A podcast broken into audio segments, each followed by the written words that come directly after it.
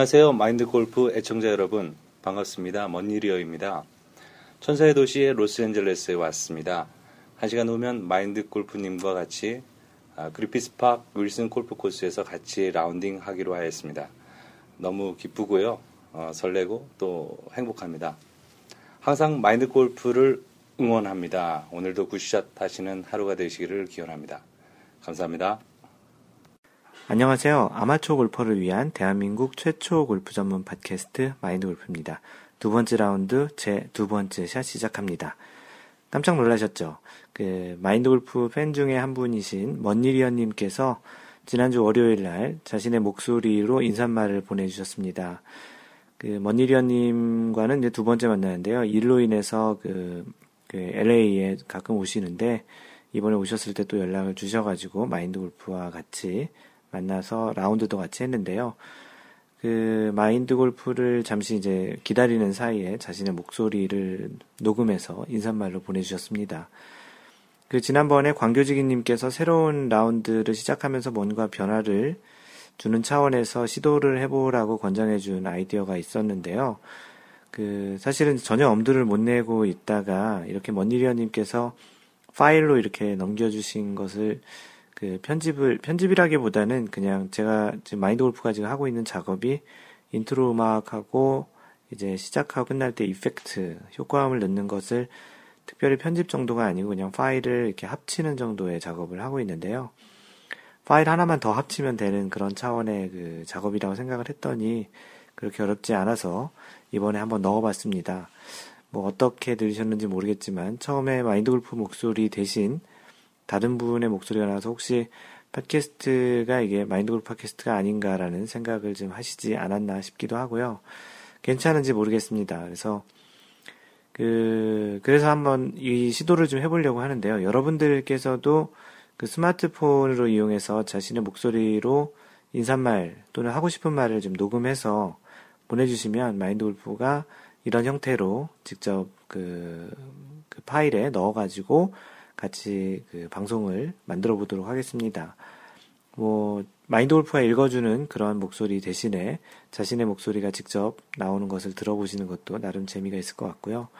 아마도 쉽지만은 않은 그 일이라 생각은 하지만 혹시 이런 부분에 재미를 느끼시거나 뭐 한번 해보시고 싶으신 분은 마인드 골프에게 그 파일을 이메일로 보내주시면 좋겠습니다. 이메일 주소는 mentor at mindgolf.net이에요. 우리 여러분들이 좀 많이 들어본 멘토라는 말 있잖아요. 그래서 마인드 골프는 여러분들 그 아마추어 골퍼분들의 멘토가 되는 게 또 희망사항이기 때문에 멘토라는 아이디를 만들었고요. 멘토 골뱅이 마인드골프.net으로 그 여러분들의 스마트폰으로 또는 다른 형태로 녹음도 할 수 있으니까 그런 형태로 녹음한 파일을 이 주소로 보내주시면 마인드 골프가 적절하게 잘 이제 넣어서 방송을 녹음해 보도록 하겠습니다. 과연 그 다음에 몇 분이나 오실지 모르겠지만 혹시 뭐 그 파일이 하나도 오지 않는다고 하더라도 뭐 실망하진 않을 거고요. 그냥 그대로 방송을 하도록 하겠습니다. 혹시 모르니까 한번 그 녹음을 해서 보내주시면 좋겠습니다. 이번 주 PGA와 LPGA 소식을 간단히 전해드릴 텐데요. PGA에서는 그 플로리다에서 열린 탐파베이 챔피언십이 있었고요. 방금 전에 끝났는데 그 무명의 케빈 스트릴맨이라는 선수가 PGA 첫 승을 했습니다. 이 선수는 무려 그 PGA에서 나와서 130, 153경기 만에 우승을 했는데요. 기존 랭킹이 세계 랭킹 205위, 우승도 못했었고 사실 거의 무명의 선수라고 봐야 되겠죠. 마인드 골프도 이번 이번 대회에 처음으로 이름을 봤는데요. 어, 올해 들어서 PGA 첫 승을 하는 선수가 좀 종종 나오고 있습니다. 어, 다른 운동 대비 좀 어떻게 보면 이러한 그 세계 랭킹 그 좀 하위권에 있는 선수도 이렇게 우승을 하는 걸 보면은 그만큼 골프가 공평한 게임이 아닌가 싶기도 합니다. 뭐 아마추어 세계에서도 그런 약간의 공평함이 좀 느껴질 수도 있을 것 같기도 한데요. 물론 이제 잘 친 사람이 항상 돈을 내기를 해서 돈을 따거나 그럴 수도 있지만 실제 그 어느 정도 실력이 되면 그 실력의 차이는 크지 않다라는 측면에서 약간 공평한 게임이 아닌가 싶기도 합니다. 대부분의 아마추어 골퍼분들이 속해져 있는 그 스코어 대역이 90타대 근처로 알고 있는데요. 또 뭐 주변에 아마도 대부분의 골프를 좀 치신 분들이 스코어 얼마냐고 물어보면 대부분 이제 90타대 정도라고 얘기를 하기도 하죠. 그래서 그 정도 90타대 정도의 타수에서는 사실 뭐 실력 차이는 그렇게 많이 나진 않을 것 같고요. 그런 것과 비슷하게 그 선수들도 실제적으로 피지컬한 그, 그 스윙 자체의 실력만으로는 크게 별 차이가 나지 않는 것 같다라는 생각이 듭니다. 뭐 멘탈도 실력에 포함을 시킬 수 있겠지만 뭐 약간은 좀 그 물리적인 그러한 스윙의 실력과는 조금은 좀 다르다고 분리를 하자면 어떻게 보면 그 압박감 속에서 그 실, 실력의 변화가 요소가 가장 큰 것이 골프가 좀 아닌가 싶습니다. 그래서 골프를 90% 멘탈 더하기 10% 멘탈 뭐 이렇게 얘기를 하기도 하는데요. 그만큼 멘탈이 중요한 그리고 멘탈이 실제 실력에 또 압박감 속에서 가장 영향을 많이 주는 그런 운동이 아닌가 싶습니다. 뭐 특히 퍼팅 같은 경우는 이제 그런 영향이 가장 크죠. 왜냐하면 가장 짧은 거리에서 그 정해진 홀컵 뭐 108mm인 그 홀컵에 넣어야 되니까 그 오차가 굉장히 적어야 되는데 그걸로 그 멘탈에 의해서 자신의 어떠한 상태가 바뀌는 거로 인한 결과가 가장 다르겠죠. 그 어떤 다른 운동이 세계 랭킹 200위권에 있는 선수가 우승을 하는 그런 경기가 거의 없는 것 같아요. 그런 것 또한 그 골프 자체가 그만큼 어려운 운동이라는 그 반증이 아닌가 싶습니다. 네, 참고로 이번 대회는 세계 랭킹 1, 2위인 그 로리 맥길로이와 타이거 우즈는 출전을 하지 않았었고요. 다음 주에 있을 그 지난해 우승을 했던 타이거 우즈가 우승을 했던 그 아놀드 파머 인비테이셔널에 아마도 선수가 나오지 않을까 싶은데요. 다음 주 경기가 좀 기대가 됩니다. 상대적으로 이번 주 대회는 아마도 다음 주 대회와 또 조만간 있을 그 마스터즈 대회로 인해서 유명한 선수들이 아주 많이 나오는 대회는 아니었는데요. 다음 주 대회에는 좀 더 많은 유명 선수들이 나오지 않을까 싶습니다. LPGA에서는 이번 주 대회 이름이 RR 도넬리 LPGA 파운더스 컵 대회가 있었는데요. 결과적으로 스위트 스테이시, 스테이시 루이스 선수가 막판에 역전 우승을 했습니다. 미국 선수인데요. 그 전까지 일본의 미야자토아이가 계속 선두권을 유지를 하고 있었는데 그 스코어 카드를 그 확인을 해봤더니 마인돌프와의 경기를 보진 못했는데 당연히 미야자토아이가 우승을 할 거다라는 생각을 하고 그 스코어 카드를 봤었죠. 리더보드를 봤는데 미야자토아이가 이제 준우승을 한 것이죠. 우승을 한 스테이시 로이스가 23언더였고 미야자토아이가 그 20언더였는데 세타 차였는데 스코어 카드를 자세히 보니까 마지막 다섯 톨에서 스테이시 루이스 선수는 3언더, 그러니까 3언더를 친 반면 그 미야자토 아이는 2오버를 치면서 사실 이 다섯 타차, 그러니까 최종적으로는 세타차 였지만요 다섯 개월에서 다섯 타차가 나면서 역전이 된 거죠.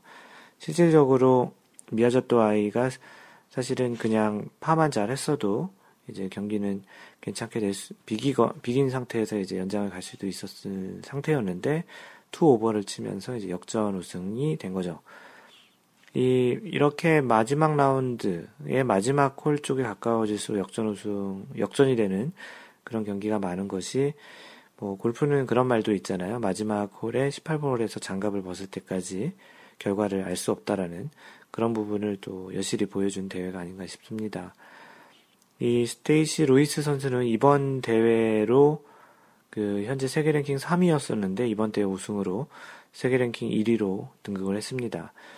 그 세계 랭킹 그동안 1위를 하고 있었던 그 청이한이 선수가 109주 연속 109주면은 1년이 52주니까 거의 2년 이상을 그 연속으로 우승하고 있다가 최근에 거의 이제 1등이었던 청이한이 2등, 최나연 3위 그 스테이시 루이스였는데 아, 요번에 요번 대회로 이제 스테이시 루이스 선수가 세계 랭킹 1위로 등극을 했습니다.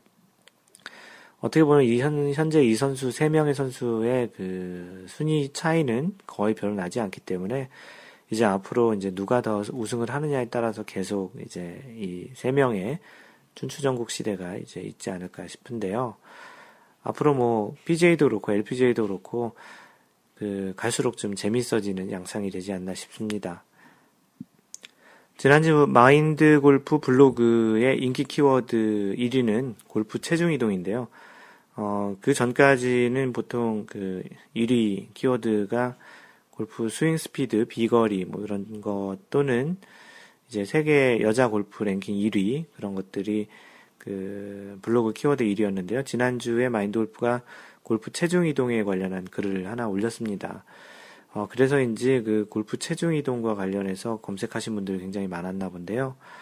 그래서 지난주에 처음으로 골프 최종 이동에 관한 그 키워드가 블로그 인기 순위 1위로 올라왔고요.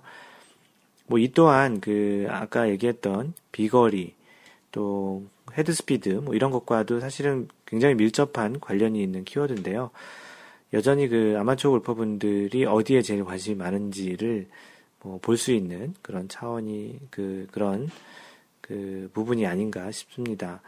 그 골프 체중 이동이라는 게 뭐 잘하면 아주 좋지만 또 자칫 잘못하면 상체와 하체 또 몸이 좀 분리된 느낌이 있기 때문에 적절한 골프에서 이 체중 이동은 좋지만 또 억지로 하거나 또 잘못하게 되면 혹시 몸도 다칠 수도 있고 오히려 이제 스윙에 방해가 되는 그런 부분이 있죠.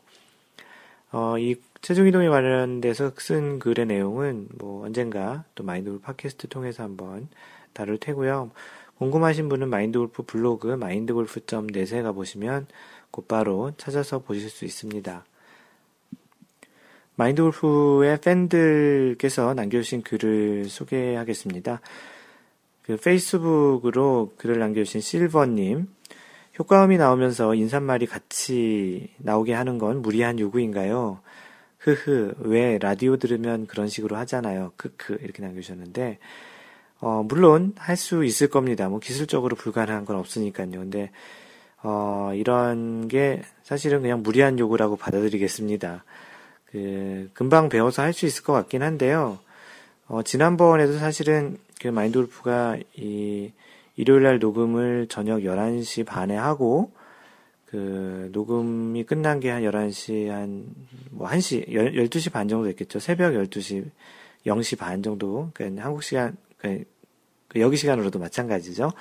월요일 새벽 0시 30분이었는데 다음날 아까 얘기했던 먼일위원님과 이제 만나서 라운드를 아침 일찍 하기로 했는데 어, 뭔가 변화를 주고 싶어서 이렇게 인트로 음악을 늘려다 보니까 프로그램도 찾고 또 효과음도 찾고 또 인트로 음악도 또 그 라이센스에 괜찮은 프리로 쓸 수 있는 그런 음악을 찾다 보니까 새벽 3시까지 거의 2시간 반 정도를 작업을 하고 이제 올렸는데요. 그 효과음을 넣는 것만처럼 뭐 인사말하고 이렇게 효과음이 이렇게 오버랩되면서 이렇게 하는 효과도 분명히 할 수 있는데 사실 이제 그렇게 이제 손을 대기 시작하면 이제 방송을 중간에 또 잘라서 또 편집하고 또 그런 욕심도 들기도 하고 또 그러한 또 요구도 생길 것 같아서 일단은 지금 정도로 계속 그냥 밀고 나가려고 합니다. 뭐 할 수는 있는데요. 뭐그 실버님의 얘기를 거부하는 건 아니고요. 일단은 지금 정도로 할 거고요. 혹시 나중에 마인드 골프가 좀 여력이 생기면 그런 다양한 그 효과음 또는 다양한 형태로 편집, 그 제대로 얘기하면 편집이라는 걸 한번 해보도록 할 텐데요. 지금은 좀 무리라고 봅니다. 그 블로그에 그 장상영님께서 글을 방명록에 남겼습니다. 마인드 골프를 잘 보고 있는 골프에 관심이 많은 애독자입니다. 골프 기록에 관심이 많아 엑센처 매치 플레이 스코어 카드를 보던 중그 샵, 그샵 표시 있잖아요. 우물정자. 샵 표시 다음에 U라는 그 범례를 보게 되었는데 이것은 무엇을 의미하는지요? 궁금합니다. 알려주세요. 그, 그게 뭐냐면 그 스코어 카드의 매치 플레이 같은 경우는 스코어 카드에 보면 U 또는 뭐 D 뭐 이렇게 표시가 되어 있는데요. 유 같은 경우는 실제 그배치 플레이의 특성이 한 홀 한 홀을 누가 더 많이 이겼느냐를 보는 거기 때문에 유라는 표시는 업입니다. 업이라는 거는 그 홀을 이겼다라는 거고 거기 앞에 샵이 붙었다라는 건 숫자를 얘기하는 거죠. 그래서 범례이기 때문에 샵유라고 표시된 거고요. 실제 거기 그샵 범례를 그 스코어 카드에 기록을 하게 되면 그게 숫자기 때문에 1유 또는 2유3유 이렇게 되겠죠. 그렇게 되면 만약에 2유다 그러면 뭐 3유다 그러면 그 세 홀을 이기고 있다. 어느 어떤 홀까지 현재 세 홀을 이기고 있다. 뚜리업이라는 소리죠. 그래서 이제 그렇게 보시면 됩니다. 샵이 뭐 다른 뜻이 아니고 그 샵에 숫자로 대치하면 된다라는 얘기고요. 뭐 이와 관련해서는 마인드골프가 팟캐스트에 이미 매치 플레이 진행 방식에 대해서 한번 얘기했던 적이 있으니까 그 팟캐스트를 찾아보시면 좋을 것 같습니다. 장상영님 글 남겨주시고 질문해 주셔서 고맙습니다. 충분히 답변이 됐을 거라 생각하고요. 카페 글을 올려주신 길버트 박님, 제법 오랫동안 했지만 최근 집중 연습과 라운드 하고 있습니다. 팝캐스터 집중적으로 듣고 있습니다. 많이 도와주세요. 그 예전에 한번 얘기했었는데 팝캐스트가 아니고 정확히는 팟캐스트입니다. 피, 피 파의 시옷 받침. 요즘 팝송 할 때 POP라고 생각하시는 분들이 많은데요. 정확히는 파드 캐스트. 애플에서 만든 그 캐스팅의 방법이죠. 그래서 이제 파드캐스트, 팟캐스트라고 한번 얘기를 드리고요. 그 카페도 이제 들어오셨고 마인드 골프에 이렇게 글도 또 팟캐스트도 자주 들어주신다니까 고맙고요. 어, 이 또 길버트 박님도 이게 처음 소개시켜 소개를 드렸다고 또 이제 한번 또 글을 남겨주시지 않을까 싶습니다. 그 아이디 덩어리님 안녕하세요 반갑습니다. 팟캐스트에서 기동량만 하다가 카페 가입합니다라고 간단히 글을 남겨주셨습니다. 네 고맙습니다. 그 지난번 그 첫 번째 2라운드 첫 번째 샷을 올리고 나서 그 카페에 글을 남겨주신 분들이 있는데요. 마크장 프로님 2라운드 오프닝 사운드 음악이 추가되었네요. 샷하는 경쾌한 사운드와 음악 좋아요. 네, 그 좋게 봐주셔서 고맙습니다, 마크장 프로님. 그 크게 뭐 사실 형식의 변화를 주지 못해서 요런 형태로라도 좀 변화를 주려고 했는데요. 좋게 받아들이셨으니 뭐 고맙습니다. 마지막 홀컵 떨어지는 소리도 잘 들었는지 모르겠네요. 그 버터새우님께서는 그 마지막에 그 홀컵 떨어지는 소리를 음, 마이크 떨어지는 소리인 줄, 마이크가 이렇게 녹음하다 떨어뜨리는 소리인 줄 아셨다고 하셨는데요. 아직 이분이 마인드 골프에게 그 레슨을 받고 계시는 분인데, 필드를 나가보지 않아서 그 홀에 떨어지는 소리를 모르셔서 그런 것 같습니다. 그, 오케이님께서는 서, 설마 이것은 오, 혹시 오프닝 음악인가요? 그, 마인드 골프 팟캐스트 지난번에 오프닝 음악을 처음 들으시면서 혹시 이게 잘못된 게 아닌가라는 측면에서 이렇게 얘기를 남기셨는데요. 뭐 얘기했던 것처럼 그 예전에 한참 들렸던 비행기 소리보다는 낫지 않겠습니까? 그리고 하얀 바지님 제 이야기가 나와서 너무 기분 좋게 들었습니다. 마인드 울프님이 소개해주니까 제가 마치 스타가 된 기분입니다. 고맙습니다. 앞으로도 좋은 방송 부탁드리고요. 기대하겠습니다. 오늘 주제처럼 저도 좋은 스윙을 갖고 싶어요. 지난번 마인드 골프가 첫 번째 샷에서, 2라운드 첫 번째 샷에서 방송한 내용이 자신만의 그런 고속도로를 깔아라 라는 그런 내용이었는데, 많은 분들이 그런 자신만의 그 스윙을 갖고 싶다고 얘기하시면서 많이 공감하셨다고 얘기해 주셨습니다. 하얀 노래님과 백산님께서는 잘 들으시겠다고 간단히 남겨주셨고요. 그 아이디 무한똑딱이님, 어젯밤에 안 올라와서 궁금해 하며 잤는데, 늦게까지 녹음하시느라 고생 많으셨습니다. 잘 듣겠습니다. 뭐, 무한똑딱이님처럼 그 열심히 들어준 애청자들이 계시면, 녹음하는 게 그렇게 힘들고 고생되지만 않습니다. 어, 항상 애청해주셔서 고맙습니다. 그 힘빼토니님, 출근하면서 들었습니다. 오프닝 및 클로징 사운드 멋져요. 그 또르륵 홀인으로 마감하고서 이제 꺽쇠꺽쇠 웃는 표시를 해주셨는데요. 그 나름 이게 그 녹음하는 시, 작을 그 티샷을 날리는 그런 소리와 녹음이 끝나고 마지막에 끝나는 클로징을 이제 홀컵에 들어가는 마치 한번그 어떤 한 홀을 플레이하는 그런 느낌으로 효과음을 얻는데요.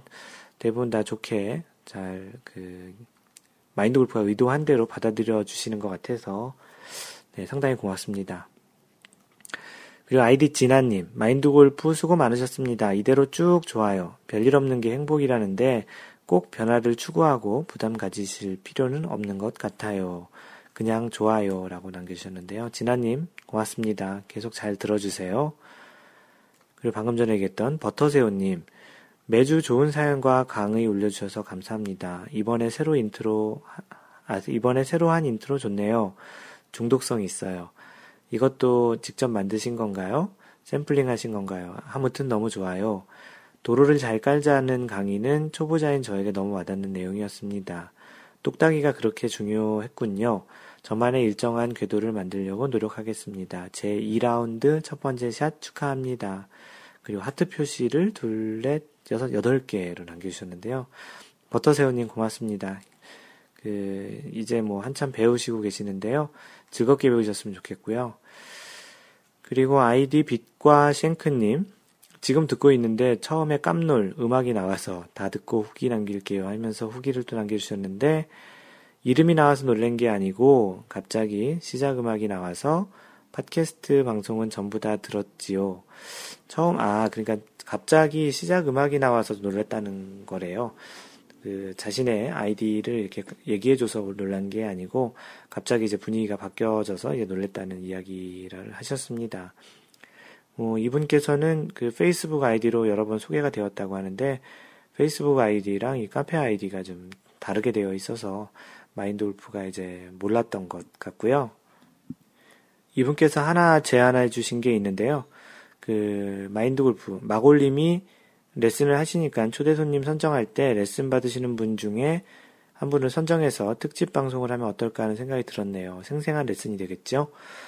네, 그, 한번 시도를 해보도록 하겠습니다. 마인드 골프에게 팟, 그, 레슨을 받고 싶은 분 중에 팟캐스트에 이렇게 나오시고 계시, 나오시고 싶으신 분이 계실지 모르겠는데요. 한번 시도는 해보도록 하겠습니다.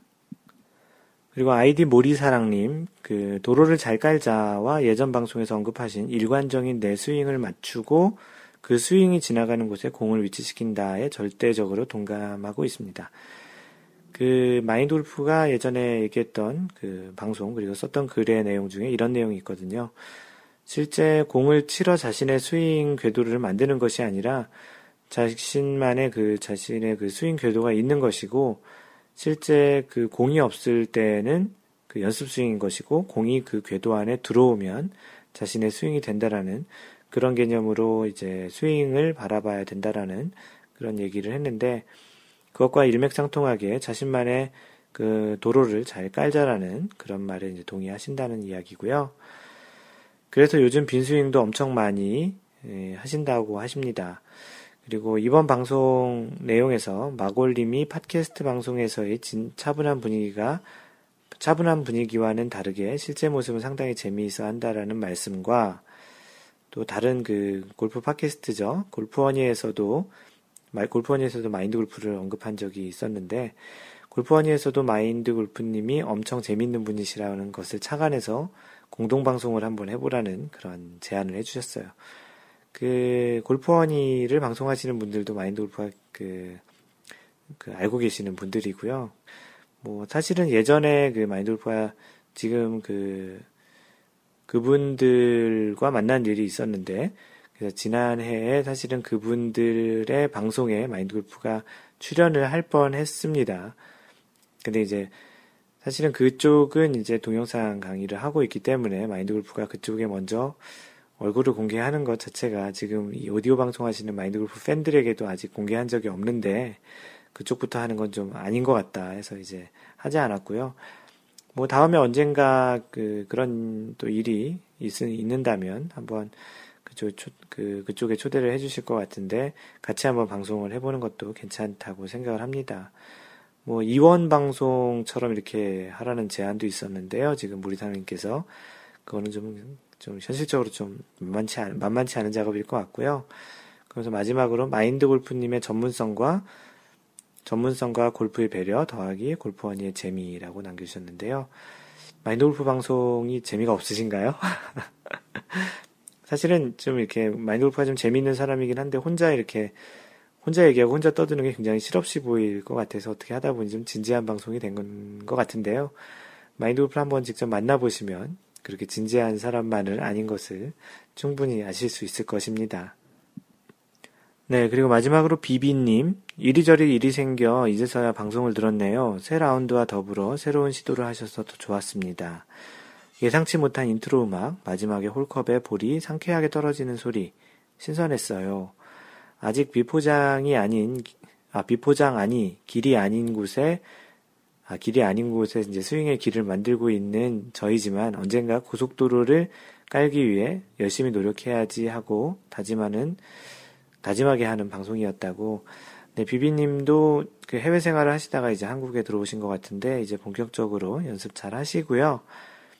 어, 연습 많이 하셔서 길 잘 닦으셔서 시원한 고속도로에서 그 쌩쌩 달리는 그런 스윙을 만드셨으면 좋겠습니다. 네, 지난주 그 올해 첫 라운드 하신 분들이 계신데요.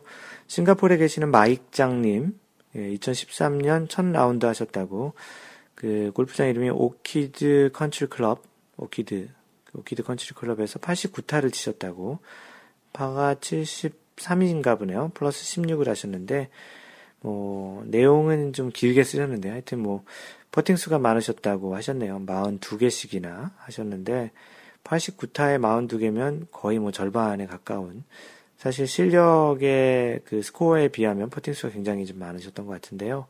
퍼팅 수만 조금만 줄이셔도 금방 싱글 하시겠네요. 마인드 골프가 요즘 라운드 하면서 하는 퍼팅 수가 뭐 적게는 27개에서 한 32개 정도 사이를 하는데요. 물론 이제 70타 때 그 골프를 치고 있습니다. 뭐 어떻게 보면 자기 자랑을 또 하게 된 것 같은데요. 그 실제 퍼팅 수가 상당히 좀 스코어에 가장 민감하죠. 실제 잘 많이 줄일 수 있는 부분이기도 하고요. 네, 그래서 그 마익장님 싱가포르에 계신 마익장님은 퍼팅 연습을 좀 하시면 도움이될 것 같은데 조금 있다가 그 카페 글을 퍼팅과 관련한 글을 올려주신 분이 계신데 그 부분 그 퍼팅을 잘하는 방법에 대한 그 부분을 한번 들어보시면 혹시 도움이 될 수 있을지 모르겠습니다. 그리고 그 처음으로 그 골프 그 첫 데뷔 라운드를 하신 분이 계십니다. 이분 축하드리고 싶어서 그 팟캐스트에 네, 방송을 내보내고 있는데요. 아이디가 버마니 버마니님 B U M M A N Y E E 이렇게 읽는 게 맞는지 모르겠는데요. 그 뭐 사실 한국에서는 소위 이게 머리를 올린다는 표현을 많이 쓰죠. 뭐 마인드오프도 예전에 많이 썼고요. 근데 뭐 마인드 골프는 약간 이런 것들을 좀 개몽하고 좀, 좀 문화를 좀 바꿨으면 하는 차원에, 차원에서 머리 올린다는 표현 말고 그 머리 올린다라는 게 사실은 이렇게 꼭 썩 좋은 표현은 아니거든요. 그래서 그 생애 첫 데뷔 라운드를 한다라는 그런 말을 좀 많이 쓰고 있습니다. 하여간 제목은 머리 올리고 왔어요 라고 글을 남겨주셨는데요. 어, 이제서야 후기 올립니다. 거의 뜬 눈으로 밤을 보내고 그 예약 시간이 자, 그 정오였나 봐요. 12시. 그래서 서둘러 출발하셨다고. 그래서 이제 코스인 아델스, 아델스 코트라는 골프장이 있는데 거기까지 1시간 걸리셨다고 했는데 비가 오다가 그쳤지만 바람이 약간 불고 동반자들은 아주 좋은 날씨라고 하셨다고 합니다. 그래서 퍼팅 연습도 하고 몸도 좀 풀고 이제 드디어 설레이는 여러분들도 한번 생각을 해보세요. 그 본인들이 직접 그 처음 필드에서 첫 라운드하고 첫 티샷을 날리는 그티잉 그라운드에 서 있던 그 장면이 다, 대부분들의 그 기억에서 생생할 거라고 생각을 하는데요. 마인드 골프도 그 당시에 그 기억이 생생합니다. 티샷을 했을 때 그 딱딱한 공이 오른쪽으로 멋지게 휘어져 가는 그 장면이 아직도 좀 기억이 나는데요. 그래도 다행이죠. 그허스윙하고 공도 못 맞히는 분도 많거든요. 그거에 비하면 공이 떠서 날아가는 것만으로도 행복했던 그첫 라운드의 기억이었는데요. 이분도 이제 설레이는 그첫 티로 이제 설레임을 가지고 출발을 했다고 합니다. 그 마지막 시간, 어, 다행히 티타임이 맨 마지막 시간이에요. 티타임이 맨 마지막 시간이면 가장 좋은 게 뒷팀이 없죠. 뒷팀이 그 없으면 그 푸시하는 게 없기 때문에 조금 좀 편하게 칠 수 있겠습니다. 뭐 친구들이 황제 골프라고 하더군요. 긴장되는 첫 샷. 역시 슬라이스로 오비가 났다고 하셨네요. 뭐 마인드골프 방금 전에 얘기한 대로 일단 맞추셨으면 그걸로 성공한 겁니다. 그리고 이제 두 번째 샷은 이제 굿샷이라고 이제 친구분들이 외치셨다고 하시면서 이제 진행된 상, 그 상태를 표현해 주셨는데 드라이브 치자마자 친구가 유틸리티하고 아이언 꺼내 챙겨주더니 뛰라고 하더군요. 정신없이 뛰어 공 찾아 샷 한 번 하고 또 뛰고 겨우 그린에 올려서 쓰리퍼트로 첫 홀은 그렇게 끝냈네요. 나머지 홀도 이제 치고 뛰고 치고 뛰고 거의 18홀 대부분 이렇게 했다고 하는데요. 뭐 거의 골프장이 어떻게 생겼는지 기억도 나지 않으실 것 같고요. 어, 올려주신 사진은 그 그늘집에서 막걸리 한잔하는 사진을 올리셔주셨는데 그 그늘집에서 그렇게 뛰다가 그 치다가 뛰다가 치다가 그렇게 그늘집에서 마시는 막걸리와 그 시원한 맥주 같은 것들은 참 그참 그참 색다른 경험이라고 생각을 합니다. 그래도 무난히 뭐잘그 어, 라운드 첫 그 데뷔 라운드를 잘 마감했던 거 하신 것 같고요. 그 자연을 느낄 수 있어서 좋았고 비록 실력은 없지만 그 홀에서만큼은 자신이 주인공이었다라는 그런 느낌이 좋으셨다고 하셨네요. 그리고 마지막으로 연습장과 그리고 스크린과 필드는 전혀 다르다는 것을 가슴 깊이 느낀 하루였다고 하셨습니다. 그 최근에 마인드 골프에게 레슨 받고 계신 분도 똑같은 얘기를 하셨어요. 마인드 골프에게 배우는 지금 이 연습장과 또 야외 연습장 그리고 또 한국은 스크린이 있지만 여기는 없지만 실내 연습장 또는 이제 야외 연습장 그리고 필드를 마인드 골프와 같이 레슨을 나갔었는데 그 세 개가 너무 다르다고 마인드 골프와 레슨을 받으면서 치는 그 연습장이 제일 잘 맞는다고 하시는데요. 그 좋은 그 즐거운 그 첫 번, 째첫 라운드 의 경험이 되셨을 것 같고요. 허접한 후기 읽어주셔서 감사합니다라고 글을 마무리 하셨습니다. 전혀 허접하지 않았고요. 그 대부분의 이러한 그 느낌을 이렇게 남겨놓는 것도 참 좋은 것 같아요. 나중에 언제 또 실력이 좋아졌을 때 이, 이 남겨놨던 글을 한번 읽어보시면 살짝 그 미소가 지워지지 않을까 싶습니다. 네, 카페에 올라온 사연 오늘 두 가지 정도를 소개를 하려고 합니다. 하나는 룰과 관련한 내용이고요. 또 하나는 그 안전에 관련한 내용인데요. 첫 번째 그 광교지기님께서 올려주신 그, 그 골프 룰과 매너 사이의 갈등이라는 내용을 소개하겠습니다. 그네 가지 상황에 대해서 나오고 그 상황에 대해서 여쭤보시는데요. 뭐 일단은 뭐 카페는 많은 분들이 자신의 의견 또는 이렇게 생각한다 저렇게 생각한다에 대해서 그 토론 비슷하게 사실은 이 카페에 골프 토론방이 있거든요. 거기에 올라온 글이고 그거에 대해서 의견을 서로 한번 교환을 해보는 내용이었는데요. 어, 답변으로 마인드 골프의 개인적인 그 생각에 대해서 간단히 얘기를 드려보도록 하겠습니다. 그 제가 골프 매너에 대해서 상당히 민감합니다. 여기서 제가 아는 광규직님이시고요. 지난주 첫 라운딩에서 많은 준비와 마음 자세를 가지고 갔었지요. 다녀와서 쭉 돌아다 보니 이게 예의에 어긋났는지 애매한 게 있어서 의견을 물어보려고 글을 올려본다고 하셨습니다. 첫 번째 케이스인데요. 첫 번째 케이스는 그 제가 매우 서운했던 상황, 상황. 왕교진님이 제일 그 매우 서운했던 상황인데요. 뭐였냐면 파3 해저드 넘어서 쳐야 하는 홀이었는데 넷이서 치는데 그 광교지기님 공만 그 그린 앞에 떨어지는 걸 봤다고 하셨습니다. 해저드와 그 그린 사이에 이제 떨어진 거겠죠. 그 해저드 넘어 그린이 높은 곳에 있는데 공이 그린 앞 러프 지역에 떨어졌다고 하시면서 나머지 두 명은 온그린 했었고요. 그 그래서 이제 티잉 그라운드에서 공을 이제 두개 옹글이란 걸 확인했었고 또한 나머지 분은 왼쪽 그린 좌측에 이제 떨어졌다고 합니다.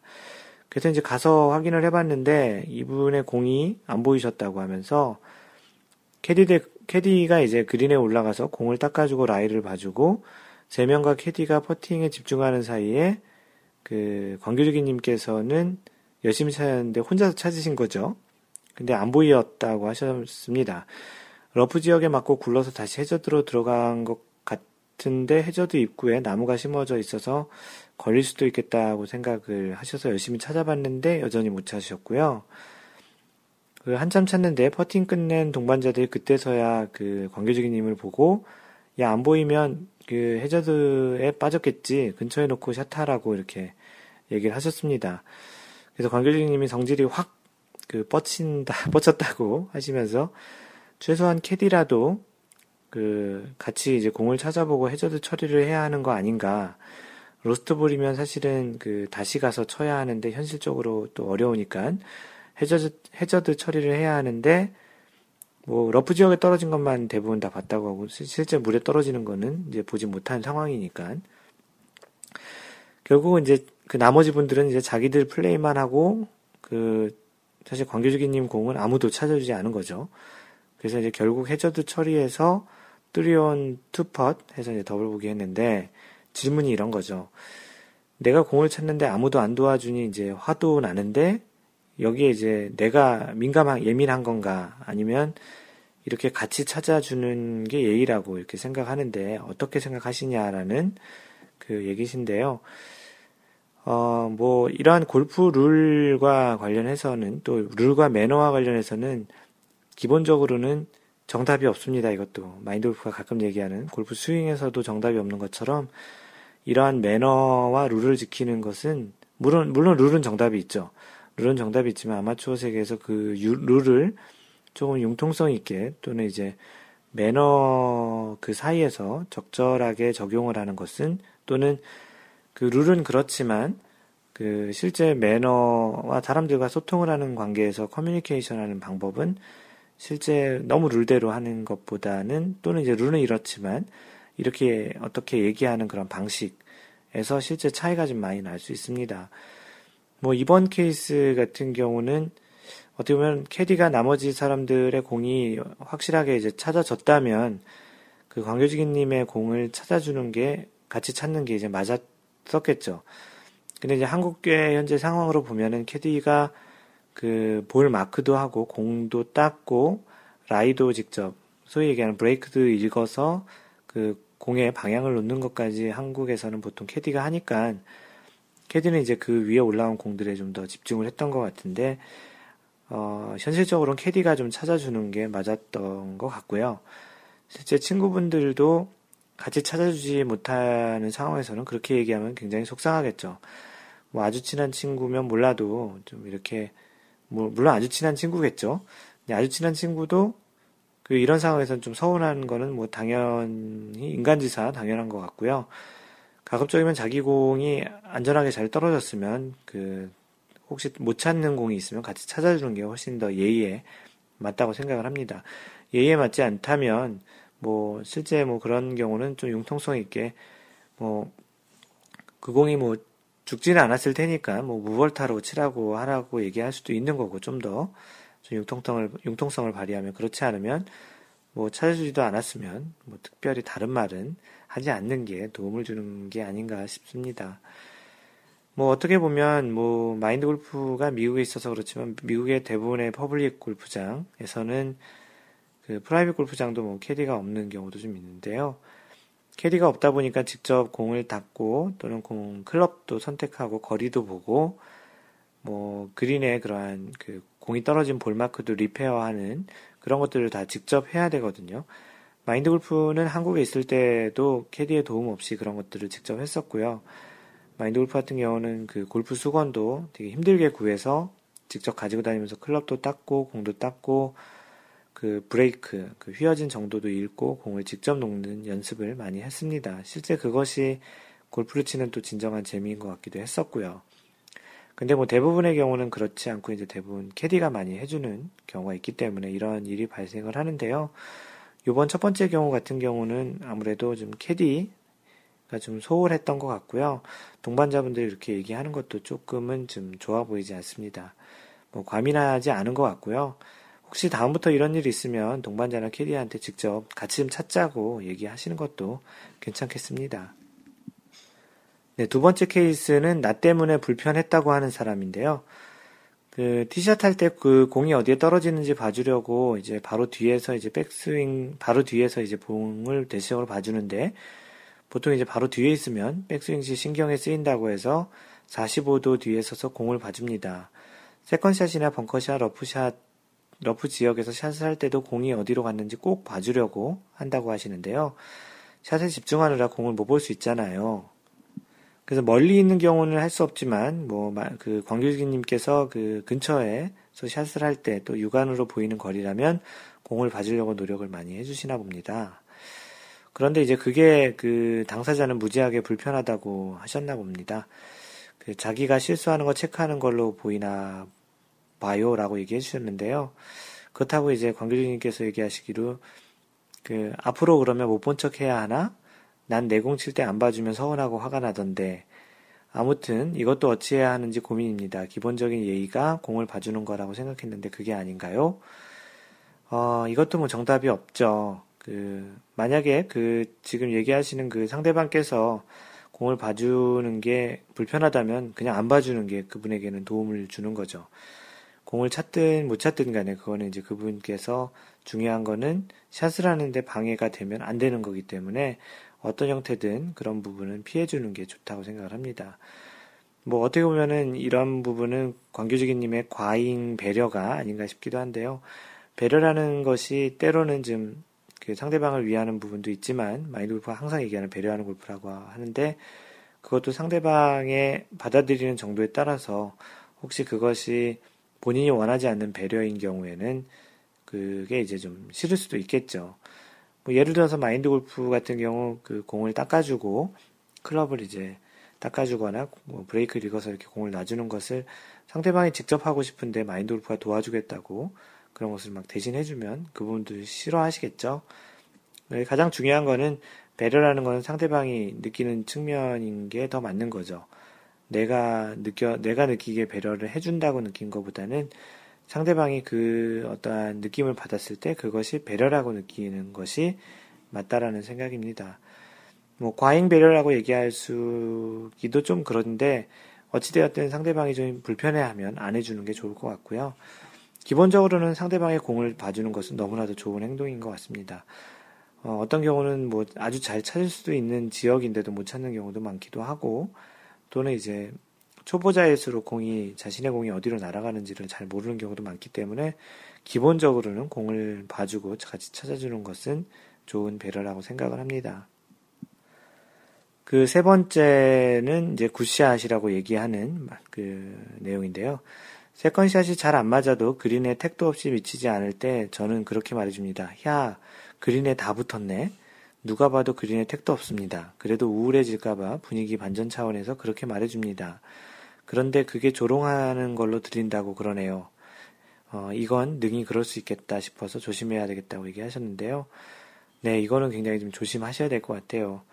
뭐, 골프를 자치, 잘 치시거나 좀 민감하시거나 좀 그런 부분들을 좀, 좀 세심하게 생각하시는 분들은 자신이 친 샷의 뭐, 좀 좋지 않았음에도 불구하고 와 잘 쳤다 이렇게 얘기하면은 뭐 기분 좋지 않은 상태에서 그렇게 얘기하는 게 썩 좋게 늘리 들리지 않을 수도 있습니다. 뭐 약간 그런 경험하고 좀 비슷할 것 같은데요. 마인드 골프가 이제 필드 레슨 라운드 하거나 아니면 이제 같이 주변에 같이 치시면 항상 굿샷이라고 얘기하시는 경우들이 많은 많습니다. 실제 그분들이 보기에는 굿샷인 경우가 많이 있겠죠.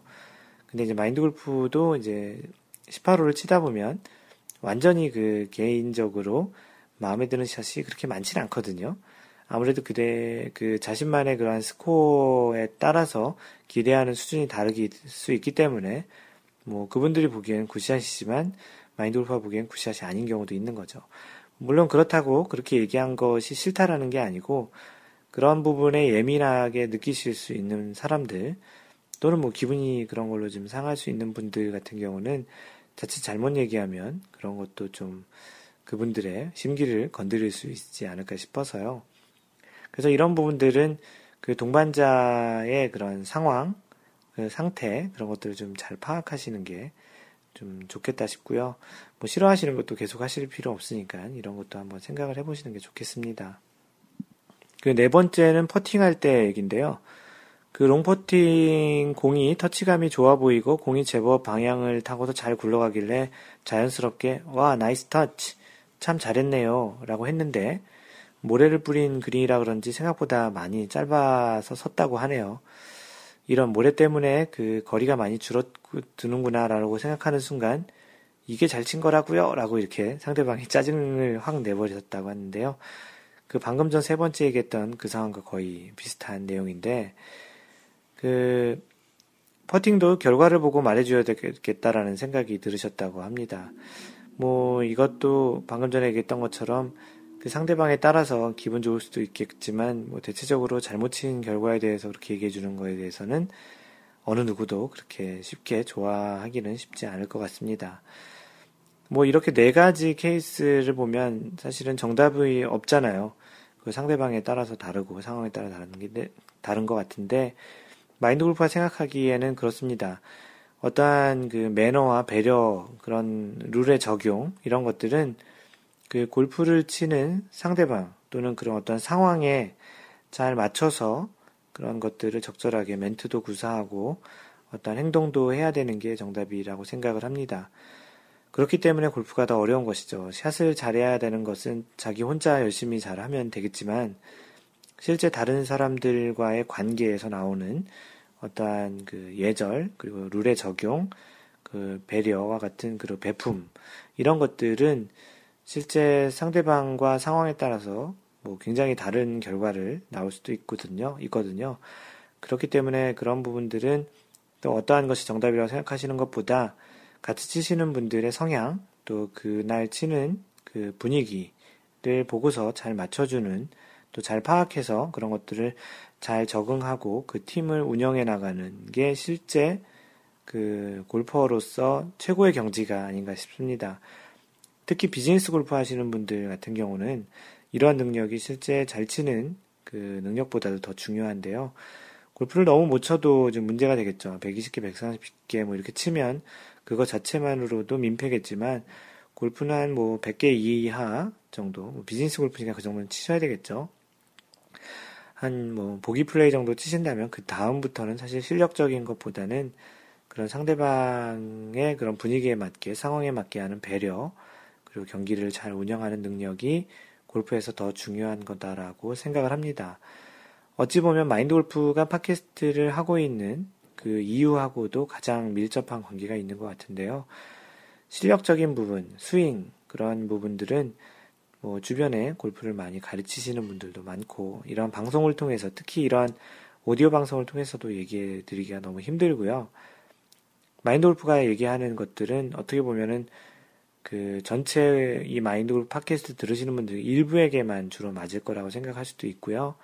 왜냐하면 경험이 다 다르기 때문에 그렇게 그래서 마인드 골프가 간혹 그 골프의 그러한 스윙에 대한 메커니즘에 대해서 설명을 드릴 때는 원리 또는 어떠한 근본적인 그 이론 그런 것들을 주로 설명을 드리려고 하는 겁니다. 하지만 나머지 그러한 경기 운영, 룰, 예절, 그리고 이러한 상식 이런 것들은 실제 여러분들이 미리 들어두면 또는 이제 자신 미리 미리 들어두 들어 주시고 아시게 되면 훨씬 이제 유용하고 또 그 상황에 따라서 융통성 있게 적용할 수 있는 부분이라서 이런 방송을 하고 있는 겁니다. 그래서 그런 부분이 많이 필요하신 부분들은 마인드홀 팟캐스트를 한번 쭉 같이 쭉 들어보시는 것도 좋고요. 이번 그 라운드 2에두 번째 에서 처음으로 들으시는 분들은 첫 번째 라운드 1, 제 0샷부터 이제 차근차근씩, 차근차근 하나씩 들으시는 것도 좋고, 아니면 뭐 당장 그, 급해서 또 찾아보시고 싶으신 분들은 그런 제목에서 그런 부분들을 찾아서 들어보시는 것도 괜찮게 생각합니다. 그 광교주기님 뭐 얘기가 도움이 됐는지 모르겠고요. 그 카페 뭐 다른 분들도 그 답글 답글로 많이 달아놓으셨으니까 참고하시고 그 동반 라운드 하실 때 도움이 됐으면 좋겠습니다. 네, 다음으로 하얀 바지님께서 올려주신 그 사연 그 후기인데요. 예전에 그 동남아에 가서 골프를 치셨 치시고 나서 경험했던 그 내용에 대해서 그 글을 올려주셨습니다. 한 4, 5년 전쯤에 있었던 일이라고 하셨는데요. 기억을 잘 그 되뇌어서 글을 남겨주셨는데 이 내용을 듣다 보면 좀 시사하는 점이 있어서 글을 소개해 드리겠습니다. 이 하얀 바지님의 이야기는 지난번에도 하나 소개를 해드렸고요. 뭐 괜찮은 내용이라서 이번에도 같이 소개를 해드리는데 계속 하나 두 개씩 올라오는 내용이 뭐 나름 시사하는 점들이 있어서 앞으로도 계속 소개를 해드리지 않을까 싶습니다. 네, 시간은 4, 5년 전쯤으로 한참, 한창 그 해외 원정에 재미를 붙여 해외에서도 나름 멋을 내려고 애를 썼던 때였습니다. 장소는 태국 촌부리에 있는 피닉스 골프장으로 파타야 시내에서 가장 가까운 거리에 있고 가격이 저렴해 일정 가운데 한 번 정도는 끼우고 가는, 끼우고 라운드 하는 곳입니다. 그 태국의 촌불이라는 곳이 있나 보네요. 파타야라는 시, 시내에서 가까운 곳에 있다고 하시는 것 같은데, 유일하게 1인 1카트의 1인 1카트 의무가 아닌 곳이기도 해서 더욱 비용이 저렴합니다. 그리고 딱히 그리고는 딱히 메리트가 없는 골프장입니다. 그 해외에 가면은 1인 1카트가 대체적으로 많죠. 특히 동남아나 중국, 에 가면은 1인 1캐디, 뭐인 경우도 있고 1인 1카트 이런 경우가 있는데요. 한국 같은 경우는 보통 1인 그, 그 4인 1캐디죠. 그래서 1캐디 4백이라고 얘기하고도 하고 어떤 경우는 1캐디 2백, 그래서 캐디가 2명인 경우도 종종 있는 걸로 알고 있습니다. 오션 코스 일본 홀이었습니다. 오션 코스답게 좌측에 연못이 있는 홀이었습니다. 전 이런 거 참 잘 외우고 기억도 잘합니다. 자랑입니다. 라운 자랑입니다. 이거 마인드 골프 얘기한 게 아니고요. 본인이 쓴 글입니다. 라운드 서너 번이면 집에서 전체 홀을 다 기억합니다. 뭐 이거는 마인드 골프와 굉장히 좀 비슷한 그 능력인 것 같은데요. 마인드 골프는 약간 공간 지각 능력이 좀 뛰어난 것 같습니다. 그래서 한번 가본 그 길, 도로 같은 경우도 거의 잘 기억을 하고요. 한번 가본 길은 GPS 없이도 다잘 다니는데요. 그 능력이 골프장에서도 거의 그 적용이 돼요. 그래서 다음 주에 그 기아 클래식이 샌디에고 마인드 골프가 사는 얼바인에서 한 1시간 정도 거리에서 하는데 지난해 그 기아 클래식 그 샌디에고 골프장을 갔었는데요. 그 당시 청현이와 이 신지혜 그리고 유선영 선수 3명을 그 챔피언조를 따라다녔었는데 그때 그, 그 골프장을 처음 가봤었거든요. 근데 다녀오고 나서 그날 신지의 청해안이 유선, 유선영 선수가 했던 그 플레이를 다 복귀할 수 있겠더라고요. 한 번 가봤었는데.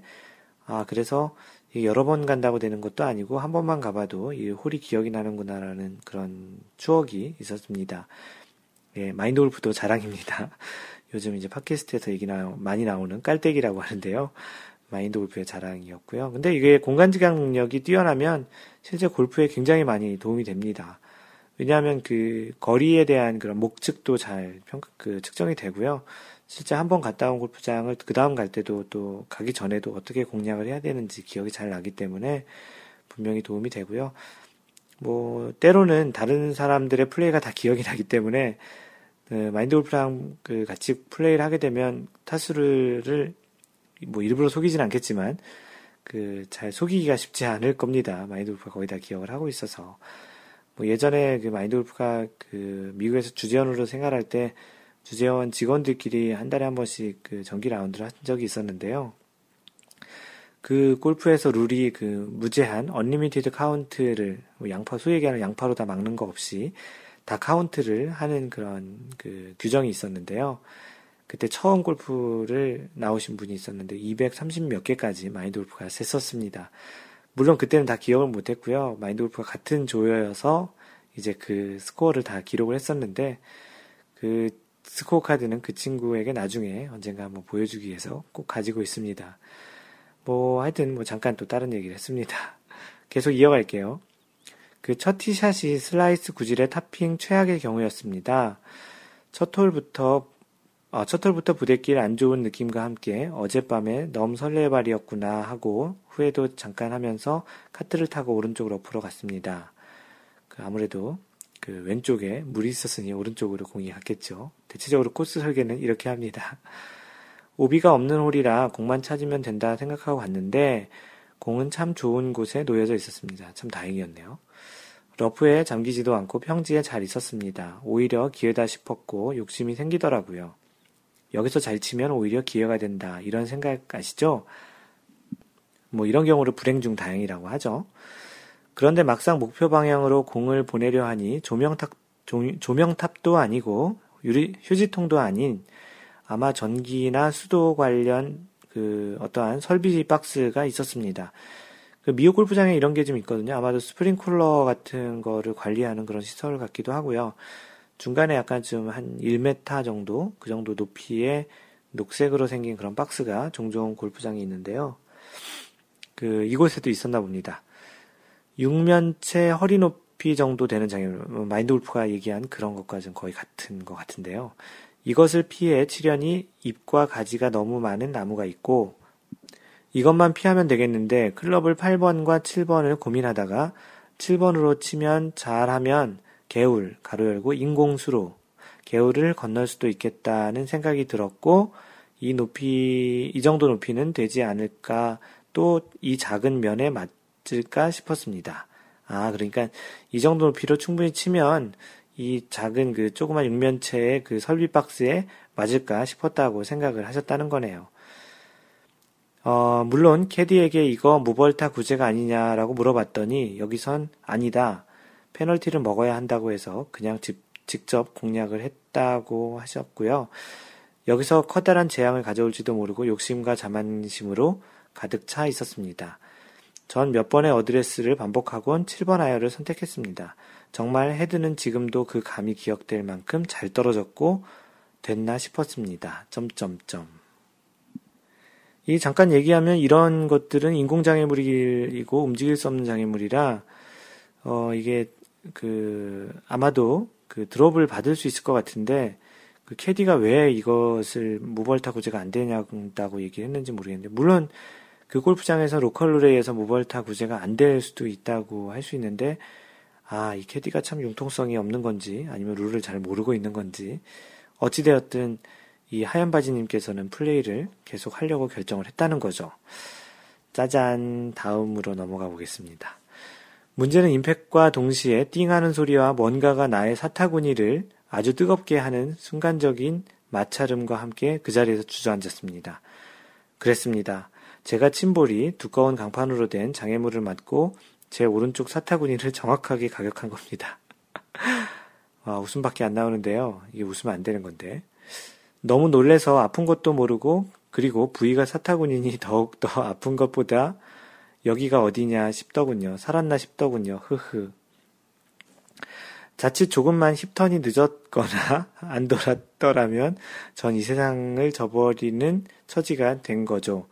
그래도 원정 골프 와서 젊은 놈이 캐디도 캐디도 너무 놀라서 소염제 가루 열고 호랑이 호랑이 연고 나이 드신 분들이 좀 알겠는데 나이 젊으신 분들은 잘 모를 거예요. 이 소염제 소염제만 주고 어쩔 줄 모르고 제가 바지를 내려다 보니, 아, 바지를 내려보니 정확하게 사타구니에 토성, 토성, 띠모양, 토성이 생겼습니다. 아시죠? 골프공을 도너츠에 끼워 놓은 모양과 꼭 같았던 그런 모양이었습니다. 그 원정 첫날 몸에 볼 맞고 다치고 벌타먹고 플레이에서 첫 토를 플러스 4로 시작했습니다. 참 그때 얻은 교훈이 정말 공은 위험하다는 것 같았습니다. 맞은 부위가 그곳이 아니라 관절이나 얼굴에 맞았더라면 또 내가 아닌 타인이 맞았더라면 하고 돌아와서 생각하니 오히려 다친 곳은 보기엔 엄청났지만 멍 자국도 한 달 이상 있었지만 아프지는 않더군요. 정말 다행이었습니다. 뭐 이렇게 경험을 남겨주셨면서 으 이제 마무리를 해주셨는데 우리가 라운드 하면서 이런 경우가 참 많습니다. 나무 같은 장애물 때문에 러프가 너무 길어서 경사가 심해 어드레스가 어렵거나 스윙이 불편한 경우 참 많죠. 이런 때 로프트가 높은 그 로프트가 있는 클럽으로 레이업을 해야 되는 겁니다. 그런데 직접 이 상황이 되면 어찌 안 되겠나 하면서 자신을 과신하게 되죠. 하지만 이런 마음을 다스릴 줄 알아야 큰 점수가 나오지 않습니다. 단지 한두 타 줄인다고 생각하지 말고 라운드 전체에 영향을 줄 수도 있고 본인의 라운드 습관에도 영향을 줄 수 있다고 생각하세요. 그러면 미스샷도 줄이고 부상도 방지되니 다 좋은 결과가 있는 겁니다. 라고 글을 남겨주셨습니다. 그 마인드 골프가 예전에 팟캐스트 했던 내용과도 일맥상통한데요. 그 타수를 그 줄이는 것은 한계가 있고요. 타수를 늘리는 것은 무한합니다. 뭐 예를 들어서 보기 플레이가 타수를 잘 줄여봐야 기껏해야 팔을 해서 한타, 뭐 버디하면 두타 정도겠지만 자신이 보기할 그 홀에서 지금 이 하얀 바지님처럼 무리해서 잘못 쳤다가 플러스 4까지 하게 되면 실제 이제 뭐 자신이 치려던 타수보다도 한뭐 파4였으면 플러스 플러스 4면은 뭐 양파, 뭐 보기가 목적이었으면 플러스 대타. 실제 사실은 이게 엄밀하게 따지면 자기 공이 자기가 맞으면 이벌타거든요. 그 벌타까지 카운트 했는지 모르겠지만 너무 야속한가요? 원래 룰에는 자기가 친 공이 자기 몸이나 자기의 캐디백 또는 자기의 그 캐디 예, 맞더라도 그 자기와 관련한 그런 물건에 맞으면 2벌타거든요. 그래서 그런 벌타까지 또 실제는 카운트가 프로 세계에선 됩니다. 그렇게 따져보면은 타수가 늘어나는 것은 무한하거든요. 아마추어 세계에서야 뭐 양파 정도로 막아주고 그러지만 실제적으로는 언리미티드 카운트를 해야 되는 게 맞죠. 선수들 같은 경우 오비나 그런 것들이 나면은 오비가 안 날 때까지 계속 그 샷을 했던 지점에서 계속 플레이를 해야 되거든요. 실제 그 공을 맞아보신 경험이 있, 있 으신지 모르겠지만 그 마인드 골프 주변의 지인분 중에는 한 분이 공을 머리에 직접 맞으셔가지고 실제 그 당시 기절하시고 머리에서 피도 나고 해서 이제 응급실에 이제 실려갔던 그런 경우도 있습니다. 이 아직까지 마인드 골프는 크게 그 부상을 당해본 그런 경험은 없지만 항상 언제든지 이러한 그 공을 맞는 그런 상황이 있을 수도 있습니다. 그렇기 때문에 그어떤그 그 경기에서 그 치르시는 분의 주변에서 이제 앞쪽, 치려는 앞쪽에는 안 계시는 게 좋겠고요. 뭐 플레이의 그런 경기 진행에 따라서 앞에 가 있는 경우가 있다면 때로는 그 이제 그 충분히 피할 수 있거나 아니면 치시는 분을 꼭 바라보고 있는 그런 부분 것이 낫겠죠. 그리고 이렇게 이제 주변에 나무나 장애물이 있는 경우에는 그 상태를 그냥 벽이라고 생각하시고 진행을 안 하시고 이제 옆으로 이제 빼내는 전문 용어로 레이업이라고 하죠. 레이업을 해서 그 이제 경기를 진행을 해서 한타를 벌 그 손해를 보는 게 사실은 엄밀히 보면 손해가 아니고 자신이 잘못 쳤기 때문에 그거에 대한 벌타를 먹는다는 생각으로 이제 접근하시면 되는데 대부분의 경우는 아 내가 왜 여기 왔어 재수가 없구나 아 만회를 해야지 그런 측면에서 이제 시도를 하다가 이런 불상사가 일어나는 경우가 있습니다. 부디 골프를 오래 치시려고 또 재미있게 즐겁게 평생 치시려고 골프를 하시는 거니까 이런 안전과 관련해서는 철저하게 좀 안전하게 진행을 하시는 게 본인의 그 스코어 측면에서도 우리 본인의 경기 흐름 측면에서도 그리고 본인의 건강의 측면에서도 분명히 도움이 되니까 꼭 그렇게 하시길 바라겠습니다. 여러분들은 지금 마인드 골프 팟캐스트 제 두 번째 라운드의 두 번째 샷을 듣고 있습니다. 그 방금 전에 하얀 바지님께서 소개시켜, 소개해드린 그런 내용에도 좀 관련이 있는 건데요. 오늘 그 본격적인 방송에서 얘기할 내용은 그린 주변에서 플레이하는 순서에 대한 이야기입니다. 그 간혹 그린 주변에서 어떤 사람이 먼저 해야 되는지가 좀 헛갈릴 때가 있는데요. 그 부분에 대해서 마인드 골프에게 질문했던 그런 내용이 있어서 이 부분에 대해서 글을 썼던 적이 있었습니다. 뭐, 글을 썼던 시기는 2010년 11월 정도였네요. 내용을 보니까. 그 내용에 대해서 진행을 하겠습니다. 방금 전에 그 하얀바지님께서 얘기했던 내용에서 같이 얘기하면서 했던 것처럼, 그, 기본적으로 그 플레이의 순서, 그 골프에서 플레이의 순서는 가장 홀을 기준으로 멀 지점에 계신 분부터 플레이를 하는 게 원래 맞죠. 이거는 그 경기를 진행하는 그 룰이기도 하지만 실제 이것을 어긴다고 해서 페널티는 없습니다. 그런데 기본적으로는 이제 티샷에서는 이제 안어 기준으로 먼저 치시고 그 다음부터는 이제 그홀 기준으로 가장 홀 홀 그 핀이 있는 홀 기준으로 가장 멀리 남아 있는 사람부터 먼저 치는 거죠. 그러다 보니까 초보자분들이 대체적으로 먼저 치는 경우가 많죠. 또는 이제 장타자보다는 드라이버가 거리가 짧으신 분들이 먼저 치게 되는데요. 뭐 그런 부분들은 잘 알고는 있죠. 근데 이제 그린 주변에서 그린 주변에서는 약간 헛갈릴 수 있는 상황이 있습니다. 뭐 많이 경험을 해보셨을 텐데요. 그 홀의 위치에 따라서 어떤 분은 그린에 올라와 있고 어떤 분은 그 주, 그린 주변 프린지 또는 러프 이런 주변에 있는데 실제 그린의 그 홀 로케이션에 따라서 그 프린지나 그 그린에 올라오지 않는 그 프린지나 아니면 러프에 계신 분이 좀 더 그 홀에 가깝게 있는 경우가 있죠. 이제 또 상대적으로 이제 그 그린에 올라와 있지만 그린에 올라온 공은 굉장히 그 홀과 거리가 멀어져서 실제 그 프린지에 있는 분보다도 거리상으로는 훨씬 더 멀어져 있는 경우가 있습니다. 그러면 이런 경우에는 어떤 사람이 먼저 플레이를 하는 게 맞을까요? 대체적으로 그 많이 알고 계신 것 중에 하나가 그린에 올라와 있는 사람이 나중에 플레이한다라는 생각을 갖고 계신 분들도 많이 있을 겁니다. 그렇게 되면 방금 전에 줄어진 예제에서는 프린지나 에이프런 또는 이제 그런 러프 그린에 올라오지 않은 분이 먼저 플레이를 하고 나서 이제 그린에 올라온 사람이 플레이를 이제 하게 되는 경우가라고 생각을 할 수 있겠죠. 근데 이제 꼭 그렇지만은 않습니다. 실제 룰에서는 항상 아까도 얘기했던 것처럼 그린에서 가장 먼 사람이 그러니까 홀에서 홀에서 그린이 아니고요. 홀에서 가장 먼 사람이 플레이를 먼저 하게 되어 있습니다. 그렇게 따져보면은 그린에 있더라도 홀에서 가장 멀리 있는 그린에 올라온 그 사람이 먼저 플레이를 하게 되는데요. 대체적으로 우리가 플레이를 하다 보면 그렇게 플레이를 하질 않죠. 대체적으로는 그린 바깥에 있는 사람들이 먼저 플레이를 하고 그 다음에 이제 그린에 다 올라오고 나면 그린에서 가장 먼 사람부터 플레이를 하는데요. 실제 이러한 것은 그왜 그렇게 하냐 하면은 그그 그 보통 이제 그린 주변 바깥에서 플레이할 때는 그 소위 얘기하는 그기대 있잖아요. 그기대를 껴놓고 플레이를 해도 되고 빼놓고 플레이해도 되는 것은 본인의 이제 선택사항인 옵션입니다. 자신이 기대를 이용해서 맞춰서 뭐 볼 스피드를 줄이거나 실제 홀을 공략을 한다 그러면 실제 기대를 꽂아놓을 수도 있지만 뺄 수도 있는 거죠. 근 네, 대체적으로 밖에서 플레이할 때는 기대를 꽂아놓고 플레이를 합니다.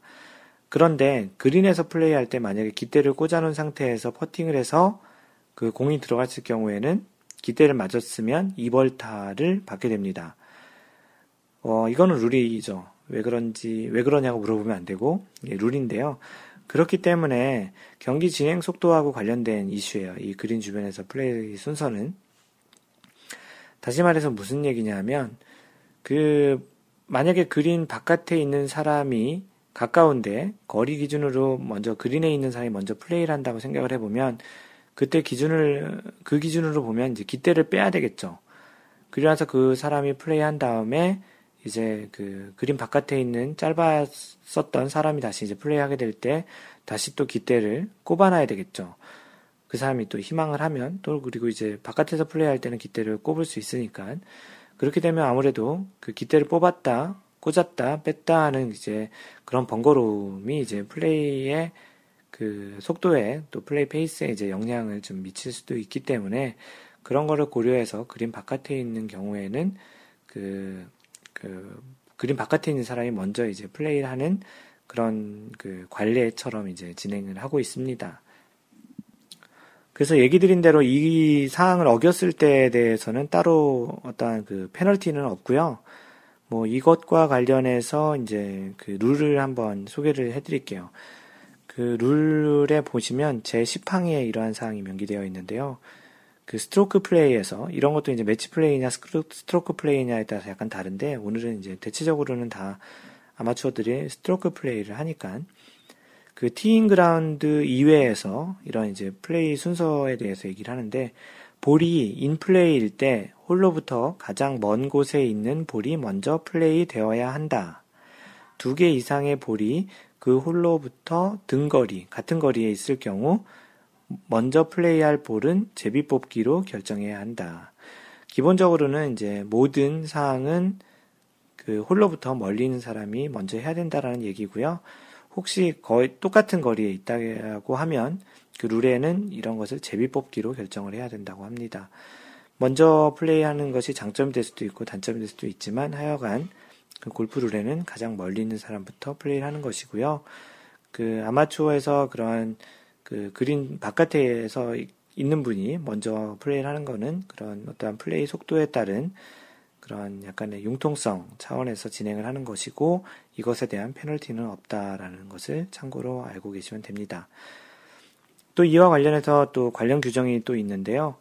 그 잘못된 순서로 플레이를 할 경우, 이제 이 순, 서 얘기하는 플레이 순서를 어겼을 경우인데, 기본적으로는 특별하게 그, 그 페널티가 없지만, 이런 경우에는 좀 이제 실격까지도 되는 경우가 있습니다.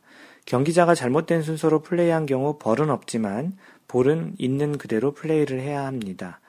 그러나 경기자 중 한 사람을 유리하게 하기 위해서 경기자들이 순서를 바꾸어 치도록 합의하였다면 위원회가 경, 결정한 경우에는 경기자 전원은 모두 실격 처리됩니다. 이게 뭐냐 하면 어떤 합의를 의해서 그 라이 소위 얘기하는 브레이크를 미리 보는 얼마 정도가 휘어지어 있는 그런 정도를 그 뒤에 있는 사람에게 도움을 주려고 서로 합의를 한 다음에 먼저 그 순서를 바꿔서 플레이를 했을 경우에 뒤에 있는 사람에게 도움을 줄 수 있잖아요. 이런 경우에 이 위원회에서 이런 경우가 발견이 되고 그 사람들이 합의가 됐다고 판단이 되면 그 두 선수는 벌타도 아니고 이제 실격이 되는 겁니다. 그 간혹 라운드를 하다 보면은 그 어떤 분은 자신의 공이 지금 뒤에 있음에도 불구하고 앞에 있는 사람한테 먼저 치라고 이렇게 막 얘기를 하고 그러는데 어, 도움을 받고 싶은 거죠. 근데 이제 실제 그런 것들은 경기에서는 실제 그렇게 이제 하면안 되고 실제 그렇게 할 경우에 이제 실격된다는 건데 굉장히 좀 무서운 내용이기도 하죠. 그 경기를 플레이하는 그러한 내용 그 순서 또는 그러한 것과 관련해서 실제 그런 경우도 좀 있습니다. 그 라운드를 하다 보면 예전에 그런 마인드 골프 주변에 그런 분이 한 분 계셨었는데요. 그 너무 그 소위 얘기하는 FM 규칙대로만 플레이를 하려고 하시는 분이 있어요.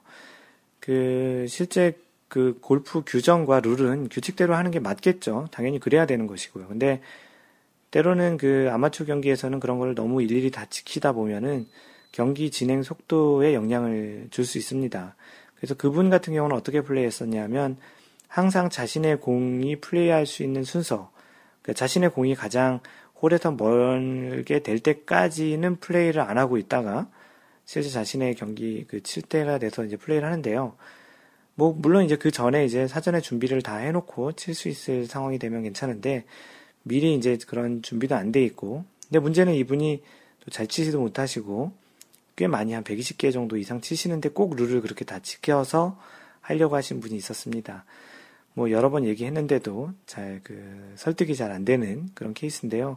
전체적인 진행상 진행 경기 속도에 문제가 없으면 괜찮은데 간혹 이제 그분으로 인해서 경기가 진행이 좀 느려지게 됩니다. 혹시 여러분들도 이러한 그 룰을 알고는 있지만 너무 이렇게 FM대로 진행하는 것보다는 경기 진행 속도라는 것은 마치 그 우리가 운전을 할 때 규정 속도가 있는데 그걸 다 지키는 것보다는 전체적인 그 자동차 속도에 같게 또는 비슷하게 움직이는 게 가장 이제 운전을 잘하는 거라고 얘기하는 것처럼 때로는 조금은 좀 앞으로 이동을 공보다는 이제 다른 사람이 치는 공보다는 미리 좀 앞에 이동을 해서 공을 찾는 것도 괜찮고요. 원래는 좀 그러면 위험, 안전에도 위험이 되지만 아까 얘기한 것처럼 미리 공이 어디로 갔는지도 좀 보고 또 충분히 피할 수 있는 곳에 피하고 또 이제 그 공이 날아올 곳을 좀 미리 본다면 그좀더좀 안전하게 그리고 이제 경기 속도를 좀 더 빠르게 진행할 수 있는 그러한 융통성을 좀 발휘할 수 있지 않나 싶습니다.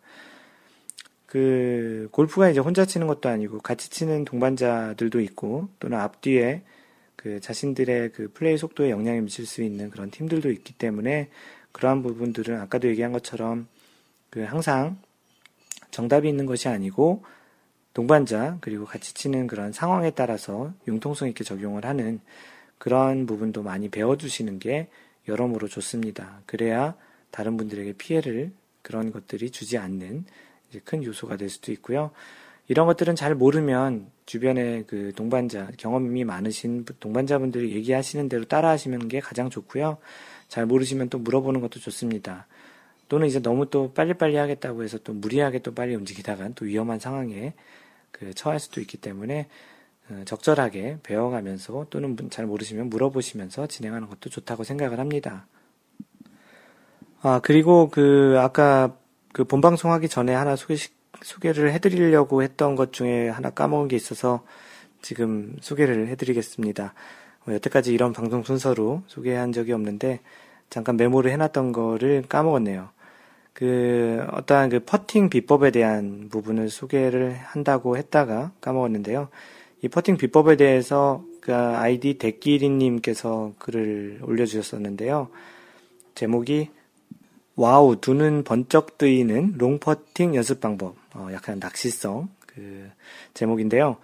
그 간단하게 그 한 세 가지로 설명을 해놓았습니다. 첫 번째 계산하려는 강박관념은 버리고 공을 손에 쥐고 홀 쪽으로 굴린다. 두 번째, 손으로 굴린 강도와 동일한 퍼팅 스트로크를 떠올리며 2회에서 3회를 연습한다. 세 번째, 손으로 굴린 방향으로 이미지 트레이닝한 스트로크를 한다. 이렇게 이제 감각적인 그 롱퍼팅 연습 방법을 올려주셨는데요. 그 마무리로 이 연습의 핵심 장점은 이런 것 같아요. 퍼팅 스트로크보다는 더욱 직관적으로 느낄 수 있는 친근한 감각을 활용함으로써 스트로크에 자신감이 생긴다라는 것인데, 그 아까 소개해줬던 마익장님께서 그 퍼팅 스코어가 되게 많다라는 그런 것이 있었는데 이 데끼리님께서 올려주신 그 퍼팅 롱퍼팅 연습 방법을 한번 해보시면 좀 더 도움이 되지 않을까 싶어서 이렇게 그 후반부에 다시 소개를 합니다. 어, 요것과 곁들여서 마인드 골프의 그런 생각을 얘기 드리자면 마인드 골프 같은 경우는 백야드 안쪽에서는 굉장히 감각적인 그런 플레이에 좀 의존합니다. 그 말은 뭐냐면 백야드 안쪽에 들어왔을 때는 실제적으로 거리를 숫자로 주로 보지 않고요. 아, 대충 이 정도, 이만큼 거리. 그러면 스윙은 이만큼 이렇게 어느 순간 마인드 골프에게 누가 물어봤을 때 그런 이 퍼팅 같은 경우도 얼마만큼의 거리를 얼만큼으로 치냐라고 이렇게 여쭤본 그 질문에서 그러한 것을 알게 되었는데요. 마인드 골프는 특히 이제 퍼팅 그린에서는 숫자로 생각해 본 적이 단 한 번도 없었던 것 같습니다. 이게 6m냐, 7m냐, 뭐, 10피트냐, 10, 10야드냐, 뭐 이런 걸 생각해 보지 않고, 아, 이 거리, 이만큼, 그러면 이 정도 스트로크, 이렇게 생각을 했던 것 같아요. 그래서 그러한 질문을 처음 했을 때, 아, 마인드 골프가 이러한 거리에 대해서 쇼게임 쪽에서는 숫자로 생각 안 하는구나. 그 단지 그냥 동물적인 감각에 의해서 이제 그 스트로크를 하고 스윙을 한다라는 것을 처음 깨달았습니다. 그것은 어떻게 보면 그 선수들도 아마도 그렇게 아주 정밀하게 숫자로 이렇게 계산해서 한다기보다는 물론 캐디가 그런 숫자를 알려주긴 하겠지만 실제 스윙을 하는 것은 기계적으로 어느 정도의 크기로 한다기보다는 동물적인 감각으로 하는 것에 좀 더 가깝지 않을까 싶은데요. 그만큼 쇼, 숏게임 영역으로 숏게임이라는 건 정확히는 숏 디스턴스 게임이죠. 잘 짧은 거리, 소위 얘기하는 100야드, 50야드 안쪽에 거리로 들어올수록 가급적이면 어떠한 숫자에 의존적인 그런 연습 방법보다는 많은 그 스윙 연습으로 인해서 본인의 그러한 손과 손목 그리고 몸의 감각에 좀 더 많이 그 체득이 되게끔 하는 그런 연습 방법이 좋다라는 생각입니다. 언젠가 이것에 관련해서 그 또 한 번 다시 방송을 할 예정인데요. 이미 글로는 써놨고요. 네, 이런 것에 대한 감각적인 골프, 감각 골프에 대해서 한 번 또 다시 팟캐스트에서 한번 다뤄보도록 하겠습니다. 네, 이상 오늘 준비한 내용들은 다 방송을 했고요. 어, 마인드 골프의 글은 마인드 골프 블로그 마인드 골프 점 e 세 가보시면 볼 수 있고요. 그 소통을 하고 싶으신 분들은 페이스북 facebook.com slash mindgolf, mindgolf, 트위터는 골뱅이 mindgolfer, mindgolfer, 카페는 네이버 카페인데요. 네이버에서, 네이버 카페에서 마인드 골프 카페를 쳐보시면 나오고요. 카페.네이버.com slash mindgolfer, mindgolfer, 그리고 그 인트로에 본인의 그 소개 음악 또는 소개 음악이 아니고 소개하는 그 인트로 인사가 지금 나갔으면 좋겠다고 하시는 분은 멘토 at mindgolf.net 이메일로 보내주시면 좋겠습니다. 뭐 이메일은 뭐 이것 말고도 뭐 질문도 괜찮고요. 본인의 사연, 재밌는 이야기 그리고 뭐 다, 다른 분들과 공유하고 싶은 그런 정보들이 있으면 보내주시면, 보내주시면 됩니다. 네, 오늘 방송이 좀 길었네요. 항상 배려하는 골프 하세요. 이상 마인드 골프였습니다. 제 두 번째 라운드 세 번째 샷에서 만나요. Don't worry, just play mind golf. Bye!